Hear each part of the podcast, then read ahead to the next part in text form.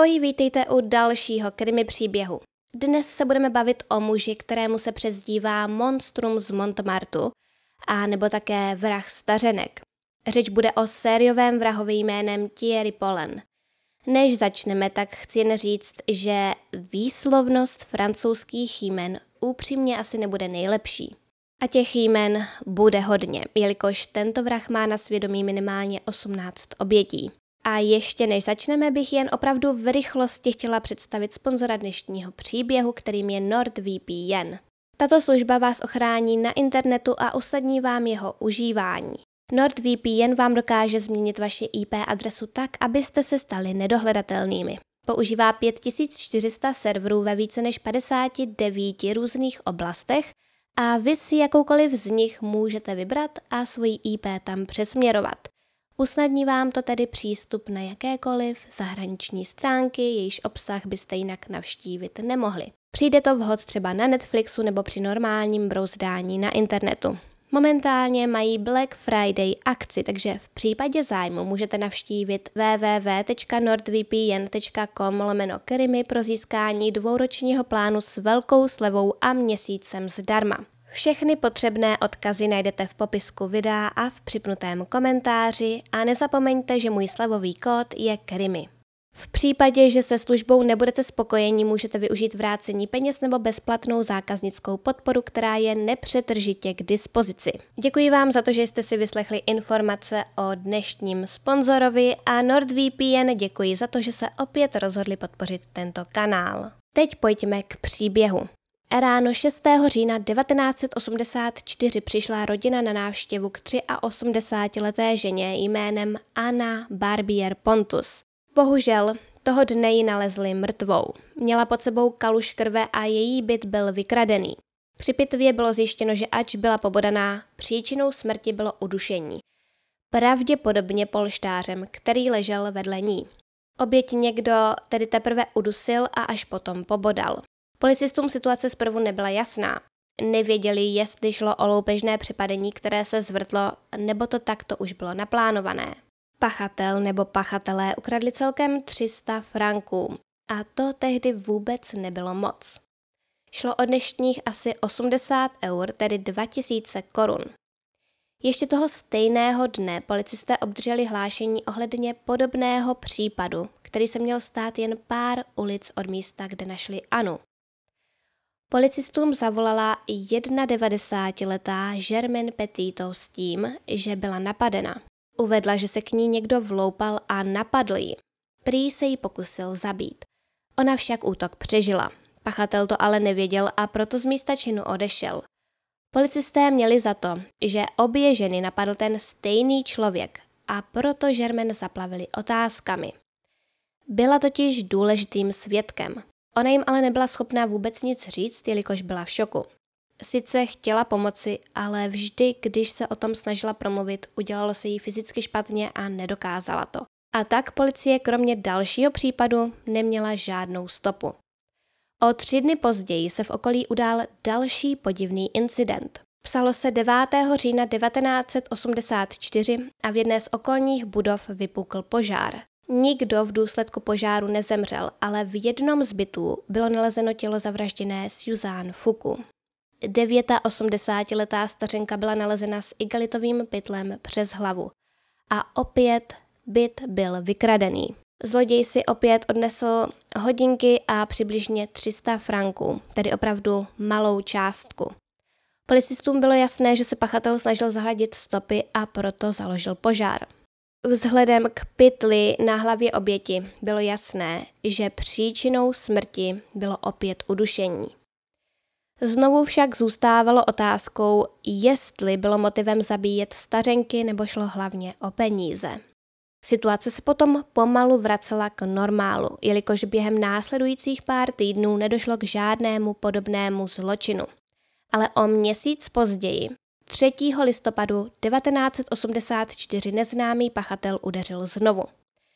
Tentokrát si vyhlédl 71-letou učitelku v důchodu jménem Juana Sekaresko.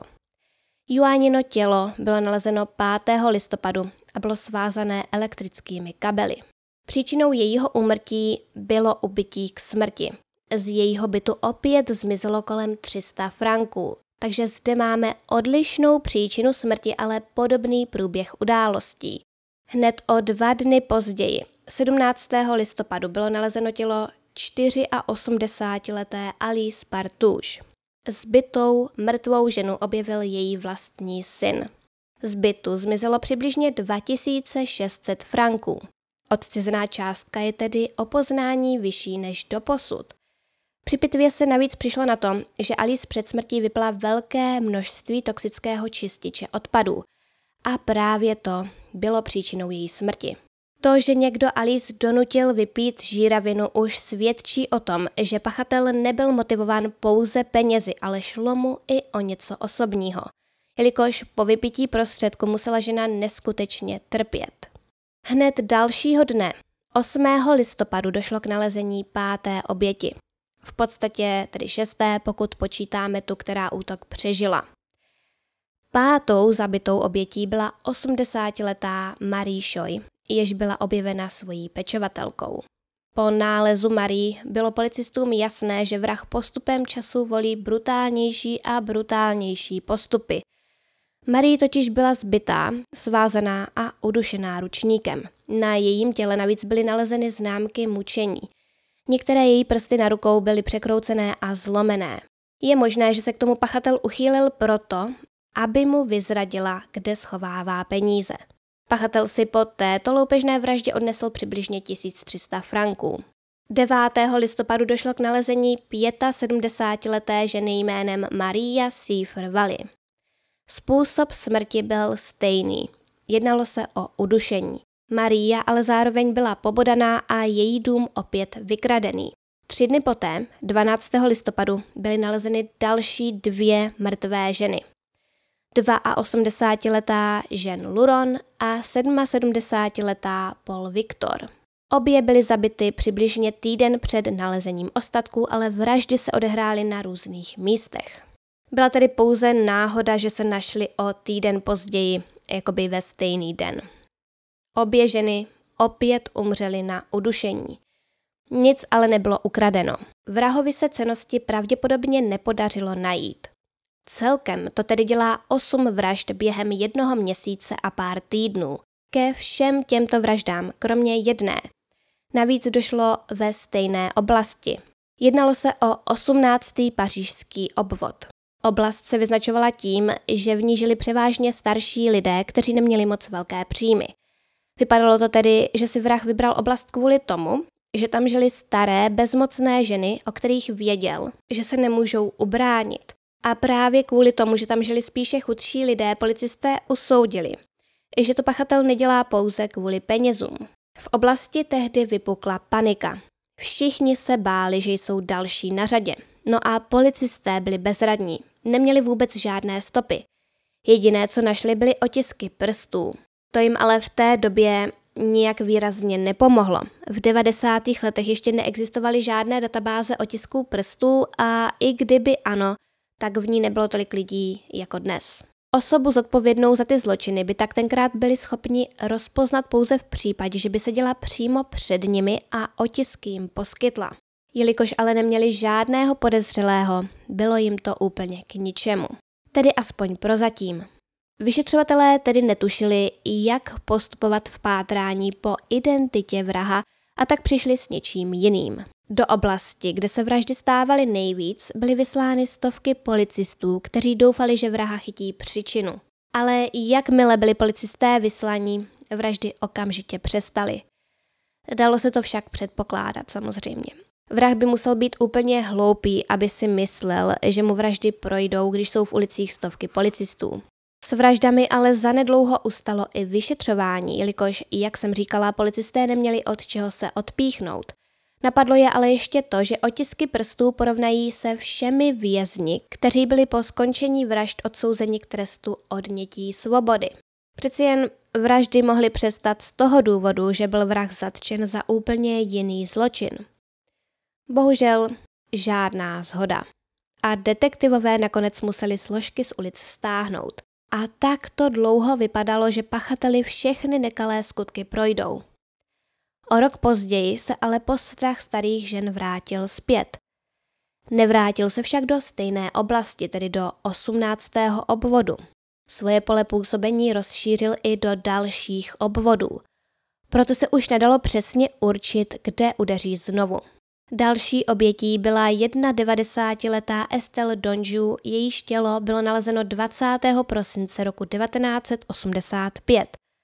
Opět bylo příčinou smrti udušení a opět šlo o loupežnou vraždu. A jelikož toto provedení odpovídalo případům, které se v Paříži odehrávaly rok předtím, tak policisté předpokládali, že jde o jednoho a toho samého pachatele. Znovu tedy zkusili prověřit otisky prstů. Tentokrát se zaměřili na tehdy nedávno propuštěné vězně a porovnávali jejich otisky prstů s těmi nalezenými na jednom z míst činu. Úspěch se však nedostavil. 15 dní poté, 4. ledna 1986, se našlo další tělo. Tentokrát šlo o 77-letou ženu André Ledom. Pět dní na to, 9. ledna, byla nalezena 83-letá Yvonne Curon. A tři dny poté, 12. ledna, byly nalezeny další dvě mrtvé ženy. Jedna 80-letá Maržem Žurblum a 83-letá Françoise Wondom. První z žen byla zabita už 9. ledna a druhá 12. ledna, ale obě byly nalezeny ve stejný den, tedy 12. ledna. No a samozřejmě, že se ulicemi Paříže znovu začal šířit strach. Naprosto jakákoliv starší žena mohla být další obětí. Policisté nevěděli, co dělat, jelikož se vrah již nepohyboval pouze v té jedné oblasti. Všichni byli bezradní a řádění nepřestávalo. O tři dny později, 15. ledna, byla nalezena další, už 14. oběť, 77-letá Yvonne Scheible. No a předposlední oběť z této jakoby druhé vlny vraždění, jak by se tomu dalo říct, byla objevena 31. ledna roku 1986. Jednalo se o 670-letou Virginie Labret, u které byly opět nalezeny otisky prstů, které byly identické s těmi, které byly objeveny během první série vražd. Potvrdilo se tedy, že zatím vším stojí jeden a ten samý člověk. Ráda bych teď upozornila na jednu věc. Ke konci povídání o té první sérii vražd jsem vám říkala o tom, že se vrah stával brutálnějším, to ale nakonec v podstatě skončilo tím, že jedné z obětí zlomil ty prsty. Poté se v podstatě vše vrátilo na začátek. Oběti byly pouze, mm, pouze v uvozovkách, pouze udušeny, zbyty a někdy i pobodány. Brutálnost vražd se tedy nestupňovala, spíše se jakoby vrátila na začátek. To by tedy poukazovalo na to, že u vražd ani tak nešlo o to mučení. Vypadalo to, že pachatel jen nějak experimentoval a jeho cílem nebylo zkoušet horší a horší věci. U všech případů však byla zaznamenaná krádež, nebo aspoň pokus o krádež, jelikož domy a byty byly vždy vzhůru nohama. Každopádně po této vlně vraždy opět na nějakou dobu přestaly. Poslední nebo spíš jakoby předposlední vražda této jakési druhé vlny byla zaznamenaná 31. ledna roku 1986 a další vražda podobného typu byla odhalena 14. června téhož roku, tedy o několik měsíců později. Jednalo se o 85-letou ženu jménem Ludmília Liberman. A vyšetřovatelé byli tentokrát připraveni okamžitě jednat. V Mžiku vyslali houfy policistů do ulic. Museli sice pokryt rozlehlejší oblast, takže to nebylo tak intenzivní pátrání jako naposledy, ale aspoň něco – Něco dělat museli, nemohli jen tak sedět a nic nedělat. To prostě nepřipadalo v úvahu. Bohužel to snažení žádné ovoce nepřineslo, protože vraždy znovu přestaly. A to bylo celkem zvláštní, protože pachatel zabil jen jednu oběť. Nešlo o další vlnu několika obětí v krátkém časovém úseku. Takže teď už si trošku poodhalíme, co se vlastně dělo. Už jakoby musíme. Při první sérii vražd se pachatel stáhnul kvůli tomu, že policisté byli naprosto všude. Ale po tomto izolovaném incidentu v červnu 1986 tomu bylo jinak. Nasvědčovalo tomu právě i to, že šlo o jeden jediný případ. Tentokrát se pachatel nestáhl kvůli policejní iniciativě, ale kvůli tomu, že byl odsouzen k roku a půl za mřížemi. Do vězení se pochopitelně dostal kvůli něčemu úplně jinému a policisté o tom neměli nejmenší tušení. Vůbec nevěděli, jak to, že se další vraždy najednou nekonají a kdo pachatelem je. Je velká škoda, že se z nějakého neznámého a nepochopitelného důvodu rozhodli neporovnat otisky nových vězňů v okolí s těmi nalezenými na místech činu. Tentokrát by totiž pomocí této strategie uspěli. Ale o tom všem si víc řekneme později. No takže následně byl rok a půl klid, ale potom, co byl pachatel propuštěn, propukla další, teď už opravdu pravá třetí vlna. Psalo se 25. listopadu roku 1987 a obětí se stala 79-letá Rachel Cohen, která byla opět udušena i okradena. V ten stejný den, úplně v ten stejný den, byla napadena i 87-letá Berthe Finaltéry. Znamená to tedy, že vrahovi po dlouhé přestávce pravděpodobně nestačilo zabít jen jednu ženu v jeden den a tak šel ještě ten stejný večer zabít další. To se mu ale vymstilo. Postupoval jako obvykle a snažil se Bertu udusit. Ona se ale bránila a podařilo se jí volat o pomoc. Jelikož bydlela v apartmánovém komplexu, její sousedé ji uslyšeli a okamžitě jí přiběhli na pomoc. Když se dostavili, vrah už byl pryč. Berta i přesto, že byla ve velice špatném stavu přežila a záchranná služba přivolaná na místo ji odvezla do nemocnice. Hned druhý den ráno se za ní stavila policie na výslech. Vyšetřovatelé konečně měli po tolika měsících příležitost dozvědět se víc. Měli svědkyni, která pachatele nejspíše viděla. Po dlouhých měsících zoufalství vysvětla naděje na vyřešení případu a dopadení pachatele. A tentokrát se na policisty skutečně usmálo štěstí. Berta nejenže byla ochotna s policií spolupracovat, ale zároveň si útočníka velice dobře zapamatovala. Uvedla, byl to dvacátník smíšené rasy s vlasy jako Carl Lewis a náušnicí v levém uchu. Konec citace. Zeptali se jí, jestli bude schopna pomoci vytvořit sketch obličeje toho útočníka a ona souhlasila, že se o to aspoň pokusí. Nákres potom koloval po celé Paříži. Byl otisknutý ve všech novinách. Byl k vidění v televizi, vyvěšený v ulicích a byl prostě všude. Tehdy se jednalo o velice neobyčejný vzhled jedince a existovala velká šance, že pachatele brzy někdo pozná a oznámí jeho polohu policistům. Bohužel během toho, co se všechno tohle vyšetřování připravovalo, došlo k dalšímu útoku. Jednalo se o úplně poslední oběť.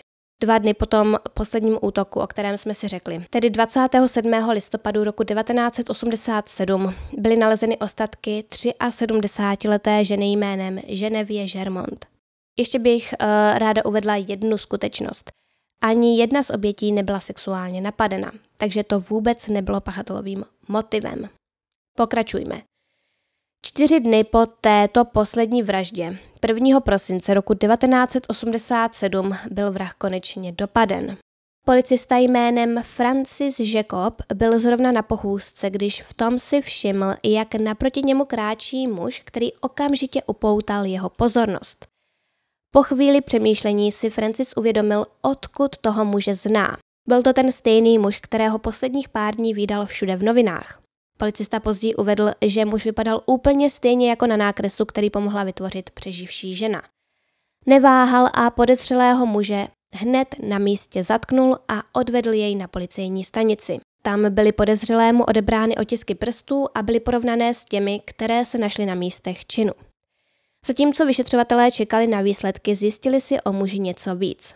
Jeho jméno bylo Thierry Polan a bylo mu 24 let. Přišlo se na to, že byl několikrát trestaný a porovnávali se časy vražd s obdobím, které Thierry strávil za mřížemi.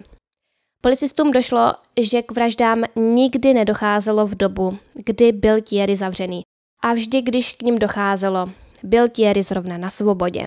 On ale popíral, že by se ničeho takového dopustil. Poté policistům přišly výsledky otisků prstů a bylo jasné, že vraha skutečně dopadly. Zabralo jim to sice přes dva roky a pachatel stihl zabít 18 lidí, ale nakonec ho přece jen chytli. Jediné, co ještě bylo potřeba, bylo usvědčení, nebo ještě lépe přiznání. A toho se policistům dostalo. Thierry se sice i nadále snažil hrát nevinného, ale po pár dnech ho vyšetřovatelé zlomili a on se k vraždám přiznal. Celkově se doznal k 21 vraždám. To policii překvapilo, jelikož věděli pouze o 18. Nikdo netušil, kdo byly ty další tři ženy. Ale je docela možné, že si počet žen Thierry vymyslel nebo sám neznal přesný počet a tak si tak nějak jakoby typnul. Dále uvedl, že chodil za staršími ženami na ulici a snažil se s nimi povídat. Pokud na něj tyto ženy byly hodné, nechal je být. Pokud ne, sledoval je k ním domů, kde je později zabil. Nikde jsem nezjistila, co přesně považoval za špatné chování, takže je možné, že za zlou označil třeba i stařenku, která se s ním jen nechtěla bavit. Když byl vyslíchaný, choval se naprosto uvolněně a byl klidný. Vůbec si nepamatoval, co přesně, které oběti provedl. Takže to vypadá, že přehled neměl a proto ho nemusel mít ani o počtu obětí. Všechno mu to bylo prostě tak nějaký jedno. Ještě předtím, než byl poslán do vazby, policii sdělil, že nevraždil sám.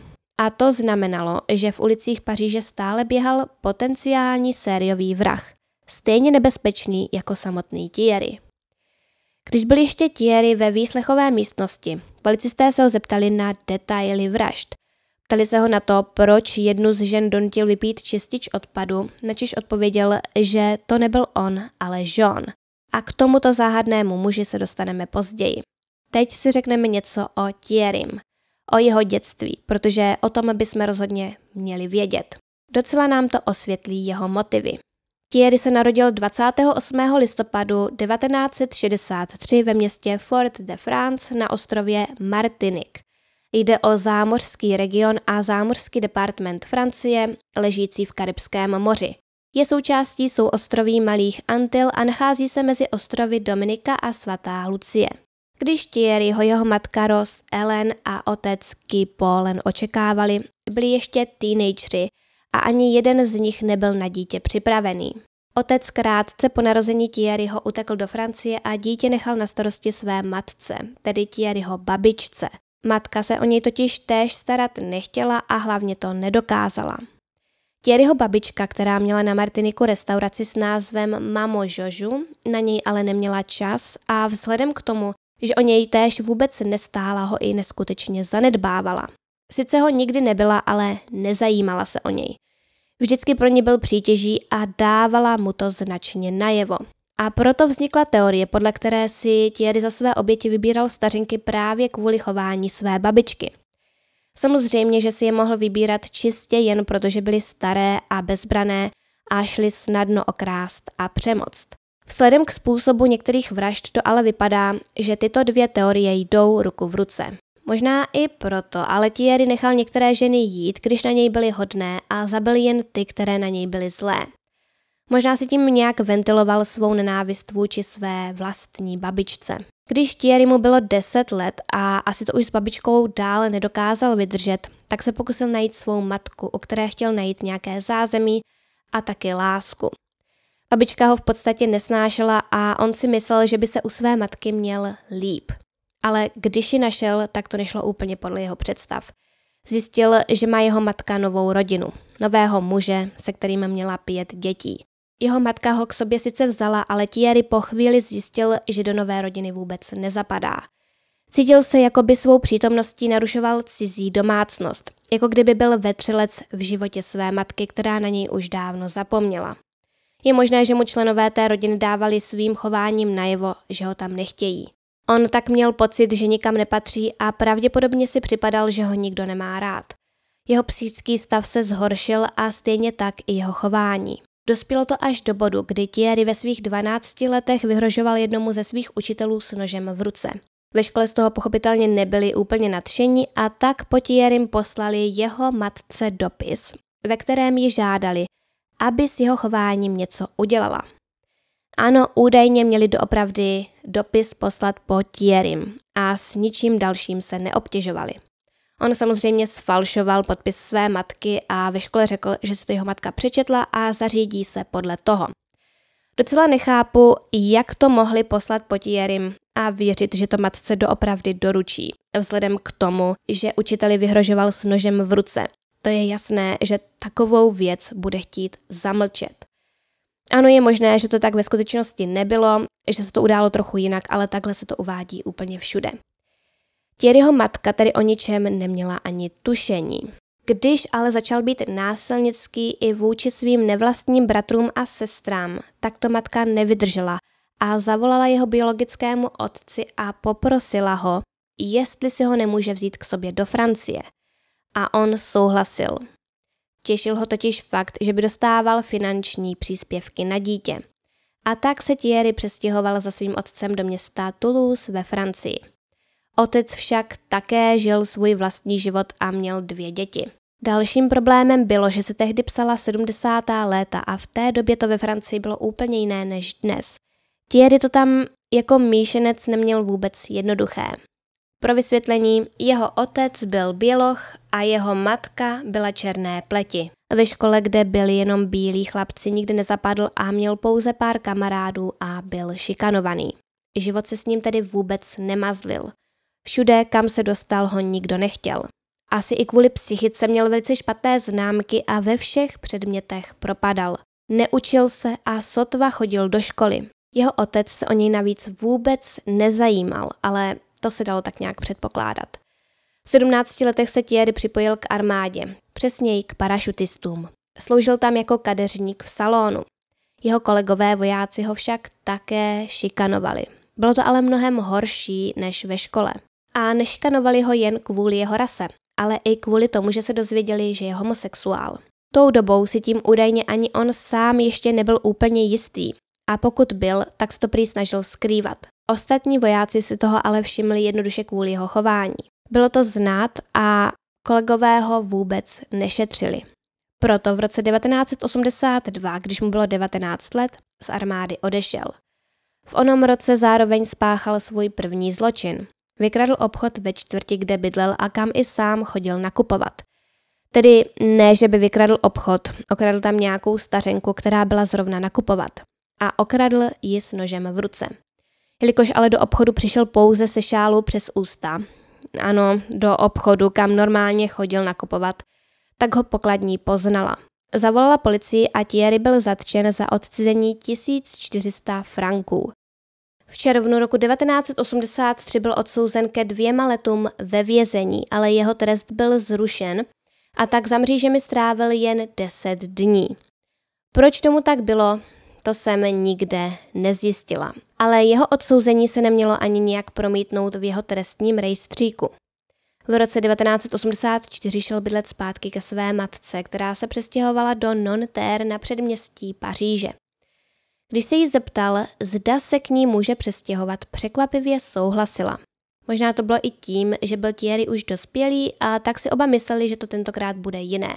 Ale nebylo. Jejich vztah nikdy nebyl zrovna přátelský, takže byla mizivá šance, že mezi nimi někdy vznikne pevné pouto. Když bylo Thierrymu 21 let, našel si práci jako číšník v kabaretu s názvem Latinský ráj, což byl pařížský drag klub. A tam si to naprosto zamiloval. Konečně našel svoji vášeň a místo, kde je vítaný a kde ho nikdo nešikanuje. Ba právě naopak. Začínal sice jako číšník, ale za chvíli tam začal i vystupovat a lidé ho milovali. V kabaretu proslul hlavně tím, že zpíval písničky od své oblíbené zpěvačky, kterou byla Eartha Kitt. Jednou na vystoupení pozval i svoji matku, která se nakonec přišla podívat. Sice se jí údajně nelíbilo to, že je její syn na muže a nebyla zrovna dvakrát nadšená z toho, že je drag queen, ale i tak přišla. Ale pár vteřin poté, co Thierry vstoupil na pódium, jeho matka odešla. To Thierryho muselo naprosto zničit. Celý život s nikým nevycházel, nikdo ho neměl rád a nikdy nebyl vítaný. Když konečně našel místo, které miloval, kde byl oblíbený a pozval tam svoji matku, po které chtěl nejspíš aspoň špetku uznání, tak přišla takováto velká rána. Mně přijde, že mu to matka snad udělala na schvál. Thierry to vůbec nenesl dobře a ve společné domácnosti těch dvou to poté dost skřípalo. Mělo prý dojít k hádce, při které Thierry své matce vyhrožoval a opět u toho měl nůž v ruce. Když se do hádky připletla jeho nevlastní těhotná sestra, praštil ji pěstí do břicha. Jeho matka ho po tomto incidentu okamžitě vyhodila z domu. Thierry dál pracoval v kabaretu, kde si našel svého přítele, 19-letého muže jménem Jean Thierry Maturan. Jean byl drogově závislý člověk a Thierry do toho samozřejmě spadl také. Nebylo to tak strašné jako u Jeana, ale dobré to rozhodně nebylo. Ti dva spolu začali žít hodně chaotický život. Neustále obráželi všelijaké večírky a to bylo v podstatě všechno, co dělali. Thierry a Jean se navíc nastěhovali do velice luxusního hotelu a na takový životní styl potřebovali adekvátní peníze. A tak Thierry začal drogy prodávat. To jim ale nevydělávalo dostatečně a tak začali okrádat lidi na ulicích. Brali všechno, hodinky, peněženky, prostě všechno, co jim přineslo nějaké peníze. Thierry, který všechno inicioval, přišel s tím, že by to chtělo změnu. Říkal, že by měli dělat něco trošku jiného. Navrhl, aby začali přepadat lidi přímo v jejich domovech. Žano vyšlo pouze o peníze a o nic jiného se nestaral. A jelikož byl ve vztahu tím submisivním, se vším souhlasil. A tak se to vraždění započalo. Neví se, jestli přímo od začátku plánovali, že vykradené budou i zabíjet, nebo jestli to plánovali jen Thierry a jeho přítel o tom neměl žádné ponětí. Každopádně hned od začátku zabíjeli. Nikdy to nebylo tak, že by někoho jenom vykradli. Vždycky to doprovázela i vražda nebo pokus o vraždu. A zbytek jsme si řekli na začátku. Teď se budeme bavit o tom, co se s oběma muži dělo během těch vražd. Proč probíhaly v podstatě v několika různých vlnách a co se dělo, když zrovna ti dva nezabíjeli. No jak už jsme si řekli, oběti si vybírali tak, že si vyhlídli nějakou postarší paní, se kterou navázali kontakt a začali si s ní povídat. Když byla přívětivá a hodná, nechali ji být. Pokud na ně byla zlá, pronásledovali ji, vtrhli k ní domů, zabili ji a vykradli ji. Dělali to tak, že počkali, až bude noc a pak šli na stařenky zaklepat a jakmile otevřeli dveře, Thierry jim dal ruku přes pusu, aby nemohli křičet Strčil je dovnitř do bytu a zavřeli za nimi dveře. Thierry byl i tím, který oběti hlídal, aby nemohli utéct nebo křičet, zatímco Jean vykrádal dům. Nezůstalo to ale pouze u toho, že by Thierry stařenky jen hlídal. Buď je byl, nebo dokonce i pálil jejich nohy, někdy rozbil skleněnou láhev o jejich hlavu a tak dále a tak dále. Vypadá to, že si Thierry skutečně vybíjel vztek na svou vlastní babičku, nebo možná na svou celou rodinu a celý svět. Když John skončil s vykrádáním, tak stařenku zabili. Oba dva později při výslechu tvrdili, že vždy zabíjel ten druhý. Thierry tvrdil, že nikdy nikoho nezabil, že to byl John. A John tvrdil přesný opak. Ale vzhledem k tomu, že Thierry ženy v podstatě mučil, zatímco John vykrádal dům, bych věřila, že buď zabíjel sám Thierry nebo oba dva. Nemyslím si, že to byl jen Jean. Tou dobou, kdy policie vyslala všechny muže do ulic, aby vraždám zabránili, se ti dva museli stáhnout. Thierry zavolal svému otci, jestli k němu může jít bydlet. On s tím souhlasil a tak se Thierry přestěhoval spolu se svým přítelem zpátky do Toulouse. Jeho otec však nevěděl, že s sebou Thierry veze přítele a hlavně vůbec nevěděl, že je jeho syn na muže a Thierryho otec s tím měl velký problém. Často tak propukaly hádky. Neprobíhaly ale jen mezi Thierrym a jeho otcem, ale i mezi Thierrym a Jeanem. Jean nechápal, proč tam chce Thierry zůstat, když Jeana Thierryho otec očividně nesnáší a chtěl jít bydlet jinam. Thierry ale říkal, že prostě odejít nechce a chce u svého otce zůstat. Jean se nakonec odstěhoval pryč a Thierry u svého otce zůstal sám. Plánoval, že dá svůj život do pořádku a založí své vlastní podnikání. Jednalo se o agenturu pro transumělce. Mělo to být něco jako kabaret, ve kterém dřív pracoval. Firma ale nevydělávala žádné peníze, jelikož Toulouse nebyla Paříž a v té době tam ještě o tuto kulturu nikdo neměl zájem. Firmu tak musel Thierry už za necelý rok zavřít a jelikož potřeboval peníze, vrátil se zpět do Paříže, kde začal znovu zabíjet. Tentokrát ale úplně sám. Přišla tedy druhá vlna vražd, která začala 20. prosince 1985 a skončila 31. ledna 1986. Poté byl několik měsíců klid a další vražda se stala až onoho 14. června 1986. Všechny tyhle vraždy, včetně té, která se stala 14. června, byly tedy brány jako jakási druhá vlna vražd a mnoho lidí se podivovalo nad tím, proč byl mezi dvěma posledními vraždami tak velký časový rozestup. Mělo to být kvůli tomu, že si Thierry našel práci a tak s vražděním na chvíli přestal.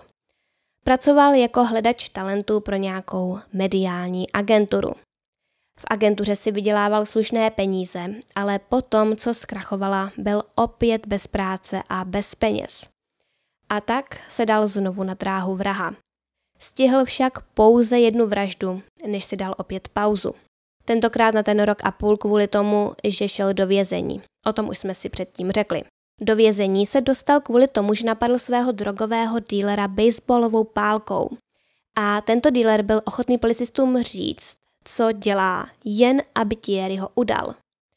Musel ho potom tedy opravdu dost nesnášet. Mimochodem, vypadalo to, že se tak nějak rozluštilo, proč to Thierry dělal. Za prvé šlo o peníze, jelikož když měl práci, nevraždil, a za druhé šlo určitě i o vraždění samotné. Kdyby zabíjel jen ze strachu, že ho oběti nahlásí, asi by je nemučil. No a poté, co ho potom roce a půl propustili z vězení, se dozvěděl, že je HIV pozitivní. V tu dobu si řekl, že když už umírá a zbývá mu málo času, nemá cenu se snažit o to dát si život do pořádku. Začal opět brát drogy, pít alkohol a chodit na různé večírky. A jelikož na to potřeboval peníze, opět začal vraždit. Proto ta třetí vlna vraždění, která skončila až jeho zatčením. Při různých výsleších, rozhovorech a soudech bylo znát, že mu je to všechno úplně jedno. Věděl, že za pár měsíců umře a tak mu na ničem nezáleželo. Tedy až na jednu věc. Záleželo mu totiž na tom, co se o něm píše. A tak se z vězení snažil získávat co nejvíc různých novinových článků, které o něm vyšly. Vypadalo to, že si tu pozornost vyloženě užíval. Ve vazbě byl přibližně rok. Nikdy se ale nedočkal vyřčení rozsudku. 16. dubna roku 1989 ve věku pouhých 25 let zemřel na následky AIDS. Umřel v nemocnici ve stavu skoro celkové paralýzy. Měl zároveň i tuberkulózu a meningitidu. Jeho komplic Jean dostal za podílení se na osmi vraždách a jednom pokusu o vraždu trest do životí a 18 let bez možnosti podmíněného propuštění. I když se říká, že Jean byl tím, který se spíše vezl a dělal vše, co po něm Thierry chtěl, jen aby měl peníze, tak osm vražd je osm vražd a mnohým se trest jevil jako naprosto adekvátní. A nejspíše i byl. Rozhodně šlo o krutého člověka, který by mohl být po propuštění nebezpečný pro své okolí. Proto by měli být francouzi na pozoru, jelikož 26. ledna 2012 byl Jean podmíněně propuštěn. Ve Francii se povídalo, že to je poprvé, co mají kriminální příběh, jaký do té doby měla jen Amerika. Právníci tvrdili, že během soudních řízení bylo velice těžké dívat se na fotografie obětí a že Thierry je jeden z nejhorších vrahů, o kterém kdy slyšeli. No a tímto tedy ukončíme dnešní příběh. Pokud se vám toto video líbilo, dejte mu prosím like, odebírejte můj kanál a zapněte si upozornění na nová videa kliknutím na ikonku zvonku hned vedle tlačítka odebírat. Podobná videa vydávám pravidelně a pokud se chcete dozvědět více informací o mé tvorbě, například pokud chcete s předstihem znát témata dalších krimi příběhů, nebo pokud chcete soutěžit o merch, můžete mě sledovat na Instagramu. Profil nese název krimi.příběhy. Na závěr bych tak jako vždy chtěla poděkovat všem, kteří mi zakoupili kafíčko na stránce Buy Me Coffee a děkuji i mým patronům, jejichž jména právě teď běží na obrazovce. Jmenovitě bych chtěla poděkovat patronům, kterými jsou Claris, Ondřej, Kerina, Jolana, Sage, Petra, Denisa, Krátká startka, Natalí, Halina, Evženie, Aťka, Markéta, Kuba, Andrea, Martin, Diana, Antonie, Jana, Dagmara, Kachnička, Jitka, Kate von Hell, Kateřina, Mirka, Michaela a Anička. Všem vám moc, moc děkuji za slédnutí a komentáře a uvidíme se zase příště.